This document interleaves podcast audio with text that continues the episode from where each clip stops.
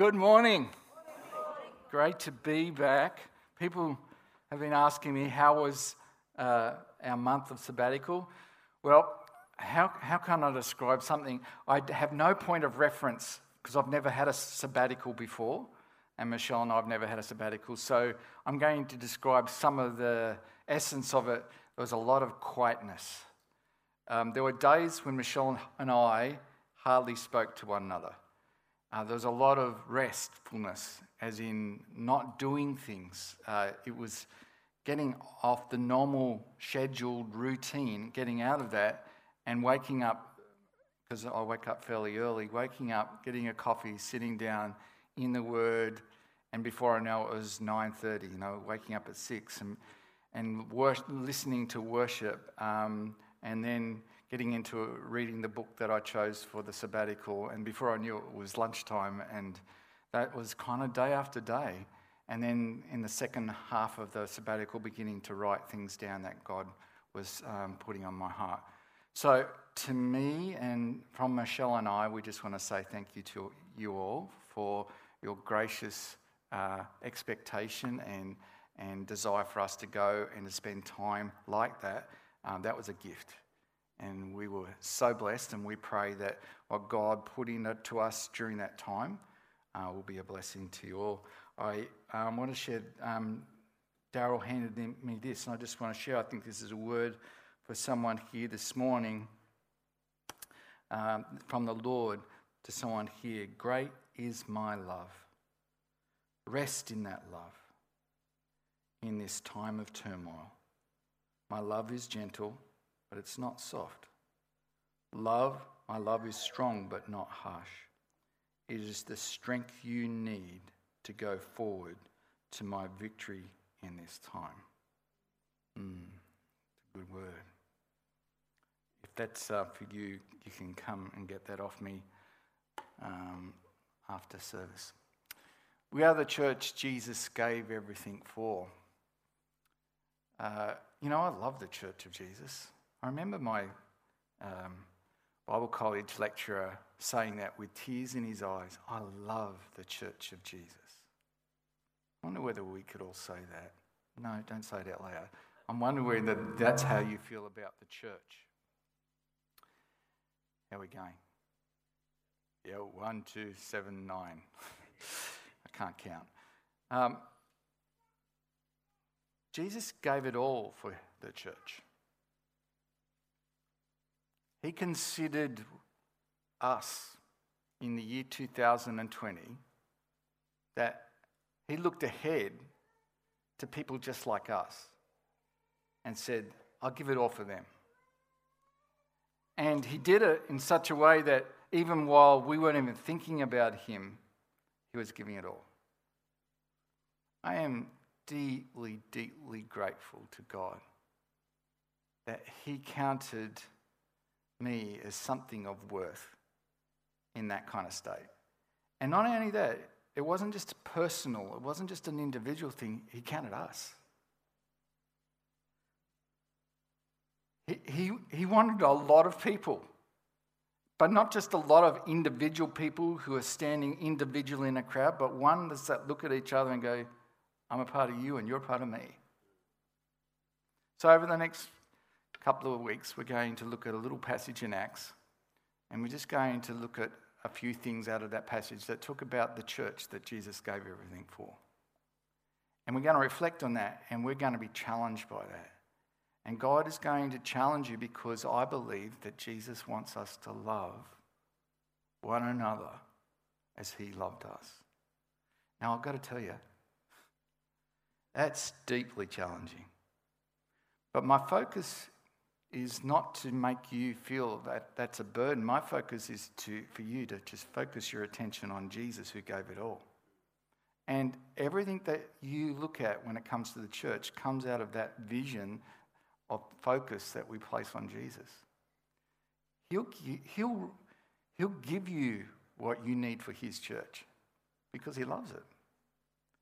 He'll inspire you. He'll bring from your innermost parts thoughts and ideas and compassion and grace and generosity, you would have never thought you could do.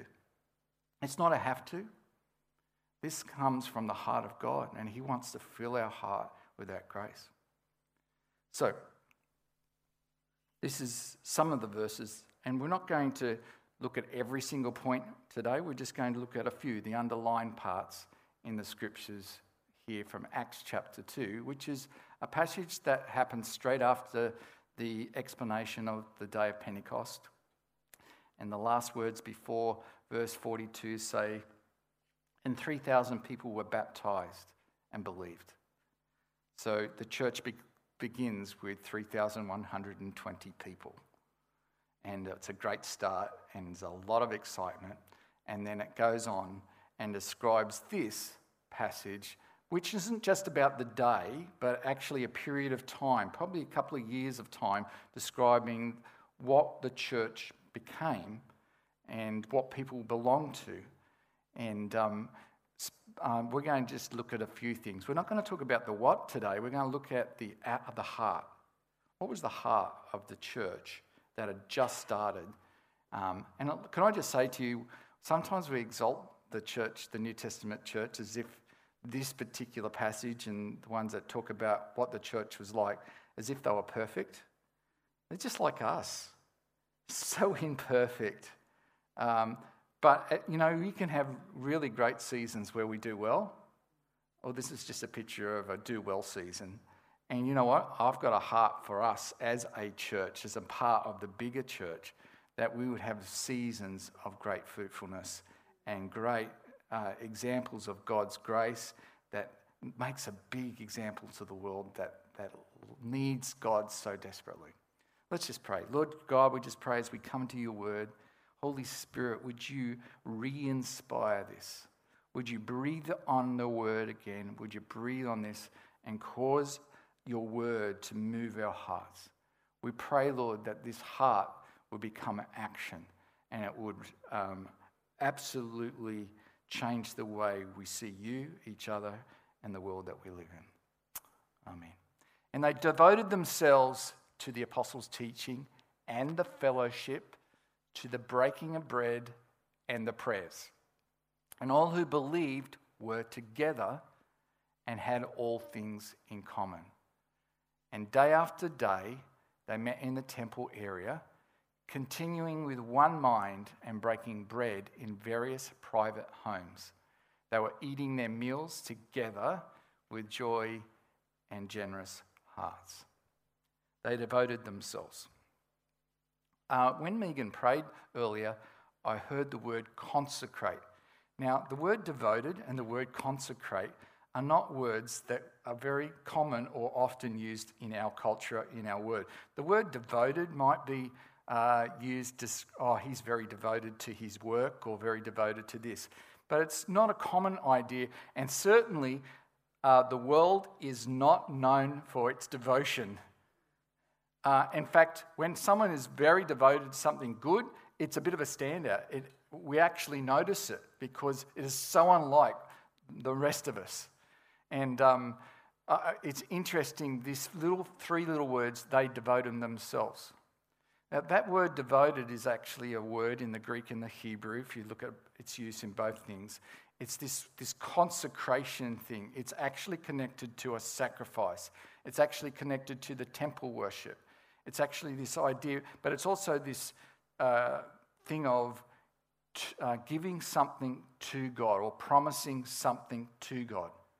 Um, in the Old Testament, if you devoted something to God, it was no longer yours, you gave it away. Uh, and if you said you were going to do it, you needed to do it. There was no taking it back. They devoted themselves. Uh, uh, an example of this devotion was in Acts uh, chapter, um, the end of chapter, uh, I think it is three.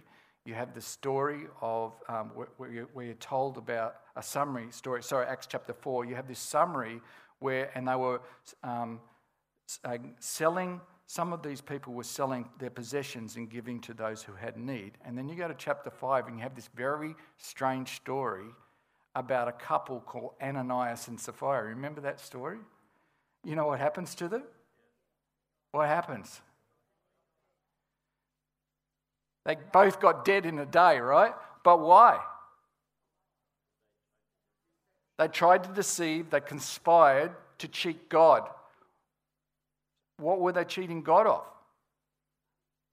See, in chapter 4, we read that they, they were people were selling their possessions to give to those who had need. There was something they were devoting to God as a part of devoting themselves to God. And it got to the point where that meant if you had something and someone needed it, you'd sell it and give it to them. And then Ananias and Sapphira uh, devoted their land to the Lord and went, We'll only give 75% or 50% or whatever. We don't know what percentage is. What we know is they withheld some of that and brought the rest to the apostles' feet and everybody. And God pointed out to the apostles, they've been deceptive here. And there was a judgment that came on them, and both of them died. And it says there, there was a great fear fell amongst all. Why? Because there was a judgment. A, a judgment from God fell on them. They both died. That's pretty serious, right? Why? Why did God judge them? Why did they both die for keeping back a bit?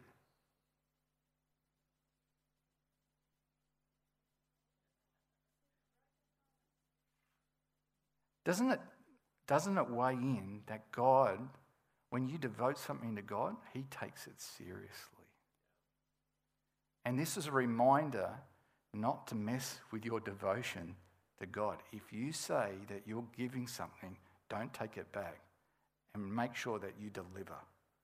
God takes your word seriously, just as He, if He devotes Himself and gives Himself to something, He will not shirk, he will not go half, he gives it all.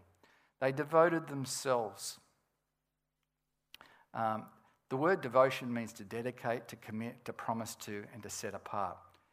Uh, Jesus talked about this uh, not long before he went to Jerusalem. Uh, in Matthew 16, we read this. He's talking about a group of people who were devoted to him. And he, he, he actually upped the ante. He said, So, okay, let's talk about devotion. Let's talk about you following me, what it really means. He says, Whoever wants to be my disciple must deny themselves, take up their cross, and follow me. For whoever wants to save their life will lose it. But whoever loses their life for me will find it. That is what they devoted themselves to looks like there is this dying to self. And uh, I think we're coming into a period of history in this particular day and hour where self preservation amongst people, and particularly in the church, is going to define us. Whether we will seek to preserve our life, to stay healthy, to keep what we have, to make sure that my, I'm okay, to make sure that mine are okay. And, and we are going to be challenged as a people in the future as to whether we will put our lives in God's hands, whether we will deny ourselves and say, God, my life is, is your life. I will dev- my life is devoted to you. So if, it, if, you, if, if my life runs short because I am serving you and doing something that causes it to die, that's, that's the go. My finances, my house, all these things that you've given to me, Lord, they are like, you know, this whole idea of this being mine. I think the Western society is very strong on that. We're very strong on health, we're very strong on wealth, we're very strong on looking after ourselves. Um, but the church is going to be defined in the future by whether we seek self preservation or whether we lay down our lives and give of ourselves. And before I move to this, um, ooh, go back, go back. Um, story comes to mind. Um, in the second century, so a couple of hundred years after Jesus, uh, there was a couple uh, in a, around 100 AD, and then a little bit, bit late, later, there were two major plagues that hit the known world. And in those plagues, hundreds and millions of people died. Uh, uh, they say up to a third of the world's population were wiped out by these plagues. They, believe, they don't know what it exactly was, but they believe it could have been smallpox. Obviously, the medicine didn't exist at all. Um, but what was happening uh, at that point in time, Christianity wasn't, um, hadn't become the world religion. Paganism and the, um, the Roman gods and Diana and Her- you know, not Hercules, Zeus, and all, all these gods and, and paganism, witchcraft and animism, all these isms, they, they were pre- prevalent throughout the Roman Empire, and Christianity wasn't widespread. Um, but what happened is, is that during the second round of, of plague, um, people realized that you needed to get away from it. So they would take anybody who got sick and who was really sick and they'd throw them out in the street to die. They wouldn't feed them, wouldn't give them anything, and they would close the door and try to protect themselves from contamination. And the Christians never did that. The Christians actually looked after one another, and then they started to go out in the streets and to bring those people who have been abandoned into their homes and to care for them.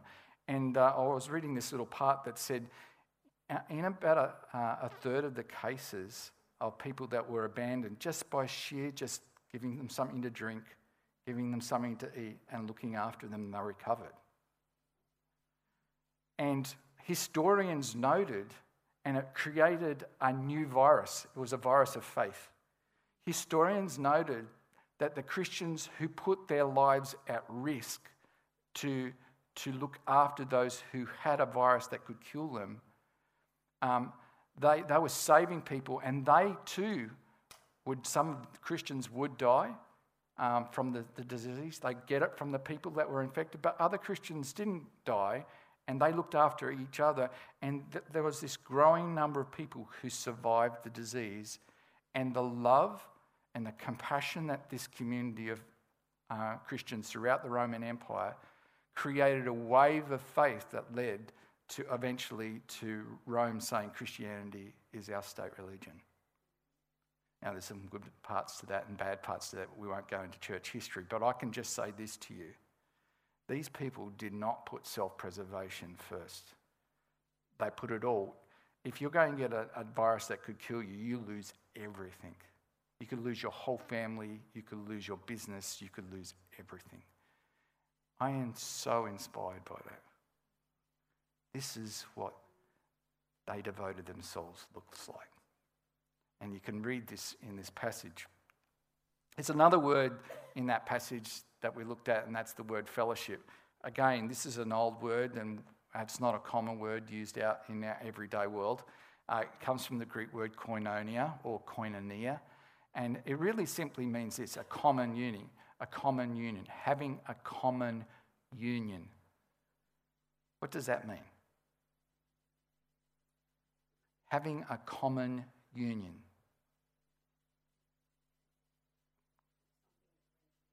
Something that brings you together. Now, you can have a communion about New South Wales, the state of origin. So I have a common union with all the blues. Is there any blues in the house this morning? I am so no. Ah, oh, Sandy, yes, I have common union with you over else over the fact that we beat you 34 10. Woo! So there's only two of us in the room, but that'll. Oh, Sean. Oh, of course. He's a. He's. A, I have a. So I have a common union with Sean over the Manly Sea Eagles. And I go way back to Bobby Fulton, 1974, right? We figured out that we, we started following at the same time. We have a common union. But it's fairly superficial union. But what I share with all of you in this room is this that one day I believed that Jesus died for my sins. That three days later, he rose from the dead. That he gave me new life when I believed in him and turned to him. He's filled me with, my, with his spirit, and I'm born again. That little message is what is our common union. We can believe lots of things about lots of things that we don't agree on. But we can agree on that. There's lots of different denominations that believe different things.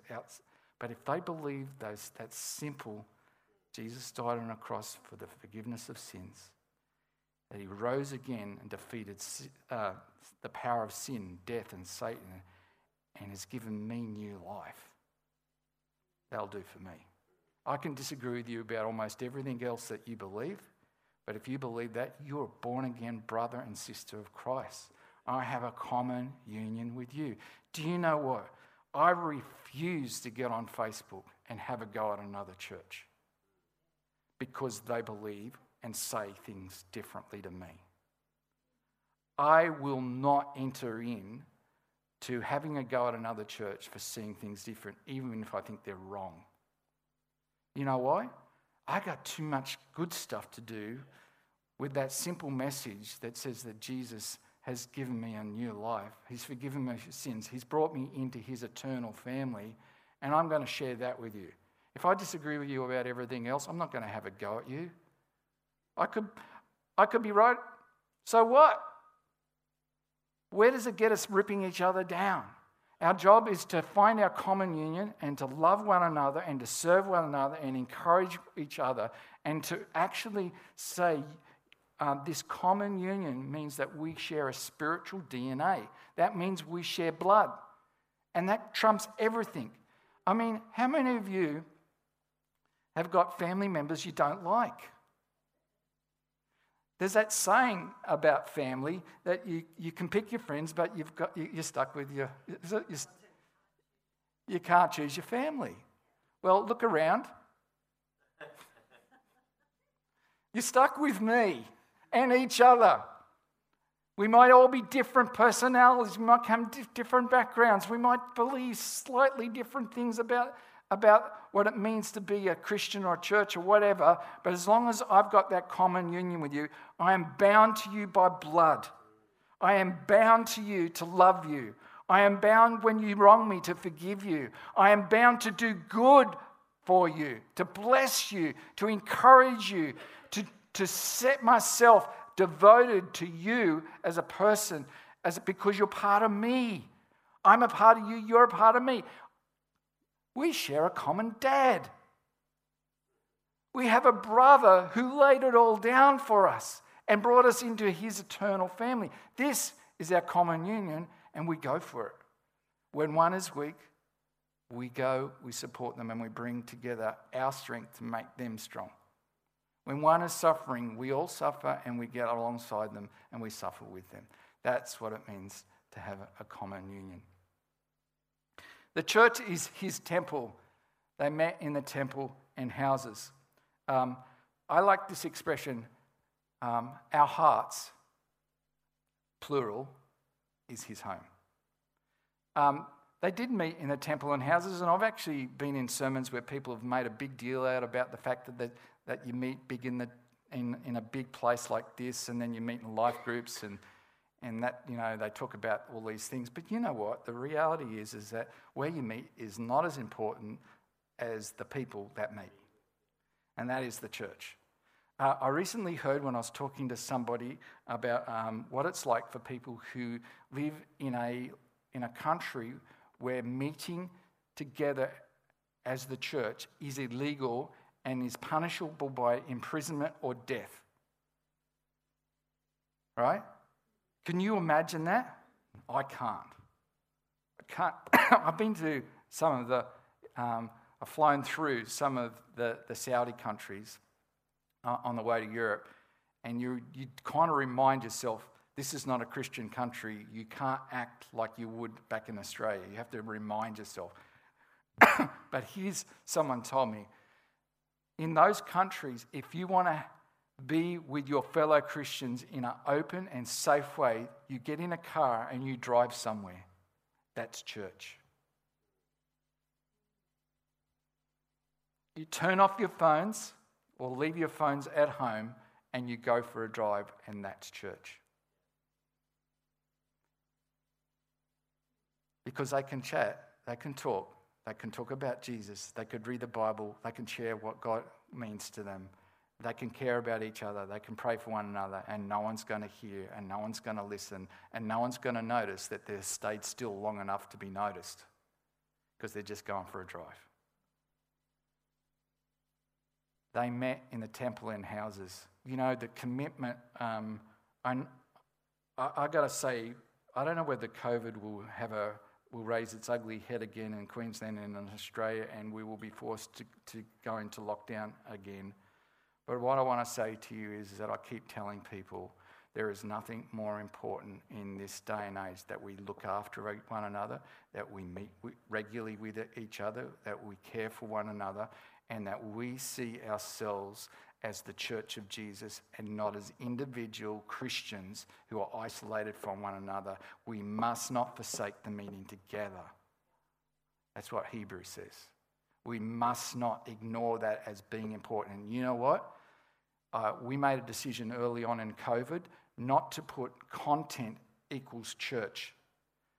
Um, some uh, we made a decision to go Zoom and not just put a um, worship and and a sermon, so that people w- might not say, "I've done church today." Their content is actually really good. Worship, sung worship is really good, and listening to teaching is good. But can I just say to you, that is not church. It's a part of what people do when they belong together, but it is not church. Even this is not church. The things that we do do not equal being church, belonging. You and me, we're in relationship and we do our faith and life together. That's church. And it includes worship, it includes meeting around the word, it includes laughing and eating and doing fun stuff. It includes having meaningful conversations and discussions. It means taking what's in our heart and sharing it with those outside the church. It's all those things. The church is his temple. In, in the Old Testament, um, the, the tent of meeting, the tabernacle, the word meant dwelling or home. And in the New Testament, the reality for us is, is that we have become God's home, his dwelling. Now, I can personalize that and say, I am. Uh, Paul says, Your body is the temple of the Holy Spirit. But can I just say to you, we are the temple of the Holy Spirit. We are the mobile tent of meeting. Wherever we go, God goes. And that is what we have to keep remember. We, the people, not the building. This building is not a temple. It's not, I don't like the, the expression, isn't it good to be in the house of the Lord? Something about that. We've got, a, we've got a pioneer startup congregation in New Farm. Guess where they meet? Under a tree in New Farm Park. Right? And if it rains, they go somewhere else undercover. They're not bound by a building. And I'm not saying they're better than this. I'm just saying this doesn't equal the church. The church is where we are gathered together, intentionally meeting together. Um, there is one little phrase that your NIV and ESV translations, if you read those, don't have in verse 46. See if you can spot the difference. What's left out of the ESV version on the top from the bottom?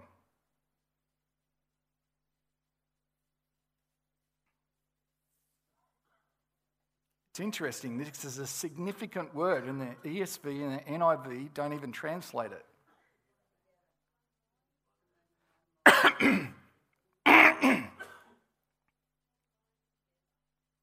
Yeah, one mind and breaking bread, and they were eating it together. Um, this is the word that they don't translate. I don't understand. I've tried to look up why did they not put this in, but I thought it was an important word. Homothumadon. Sounds like a dinosaur. Two words combined. So, uh, what do you call it? Two words combined. Conjunction. Sorry. Uh, combined. Rush along in unison. This is a musical term. Um, and it basically means it's these notes that come together and they harmonize. Different notes, but put together, they become a harmony. That's what one mind and one heart is. In Acts chapter 4, the church is described as having one heart and one soul. It is homo thumadon. This is the heart of this church. They were rushing along in unison. They had a beautiful harmony.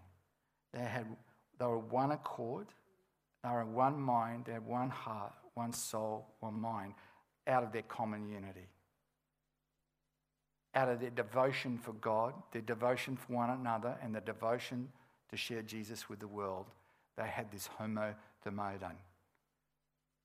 Can I just say to you, that touches my heart. And the only way that I know that you can get that is by doing um, the devotion that we've got. We are Jesus' church that gave everything, and we are devoted, and we have a common unity, and we are God's meeting place. Our hearts is His home. And we can be of one mind, heart, and soul when we focus our attention on what He has done for us and we give ourselves to Him first and then to one another. We've run out of time. I need to let you go. Um, so much more to dig into in this passage. Remember, this is not the what, this is the heart. And you know what? I want you to imagine what would it look like if we became like that? What would New Heart look like if we were devoted like that? If we started to operate with that common unity, we really believed in God that wherever we met, whether it be two or three gathered, that God was meeting with us. And finally, that we had one heart, one mind, one soul, and that was coming because God's Spirit was working in us. What would it look like? Would it be the same? Would it increase in its intensity? And would it result in many being added? Because that's the end part of this passage, which we didn't read today. Let's pray. God, we just want to say thank you together. We say thank you that you brought us together. You saved us personally, but then you placed us together and said, Your family. Love me, love one another, and love the world that I placed you in. Lord, this is such a privilege and an honor to be a part of this great family. I want to thank you for that. I pray that we would bring glory to your name and that this this little local community, this expression of your family, would do well at worshiping you with all our heart, soul, and mind. That we would do really well at loving one another as you loved us. And that we would be excellent in representing that love to the world. God, help us to love the church that you gave everything for the way you do. Amen. Great to be back with you guys. Your fam, my peeps. Have a great week.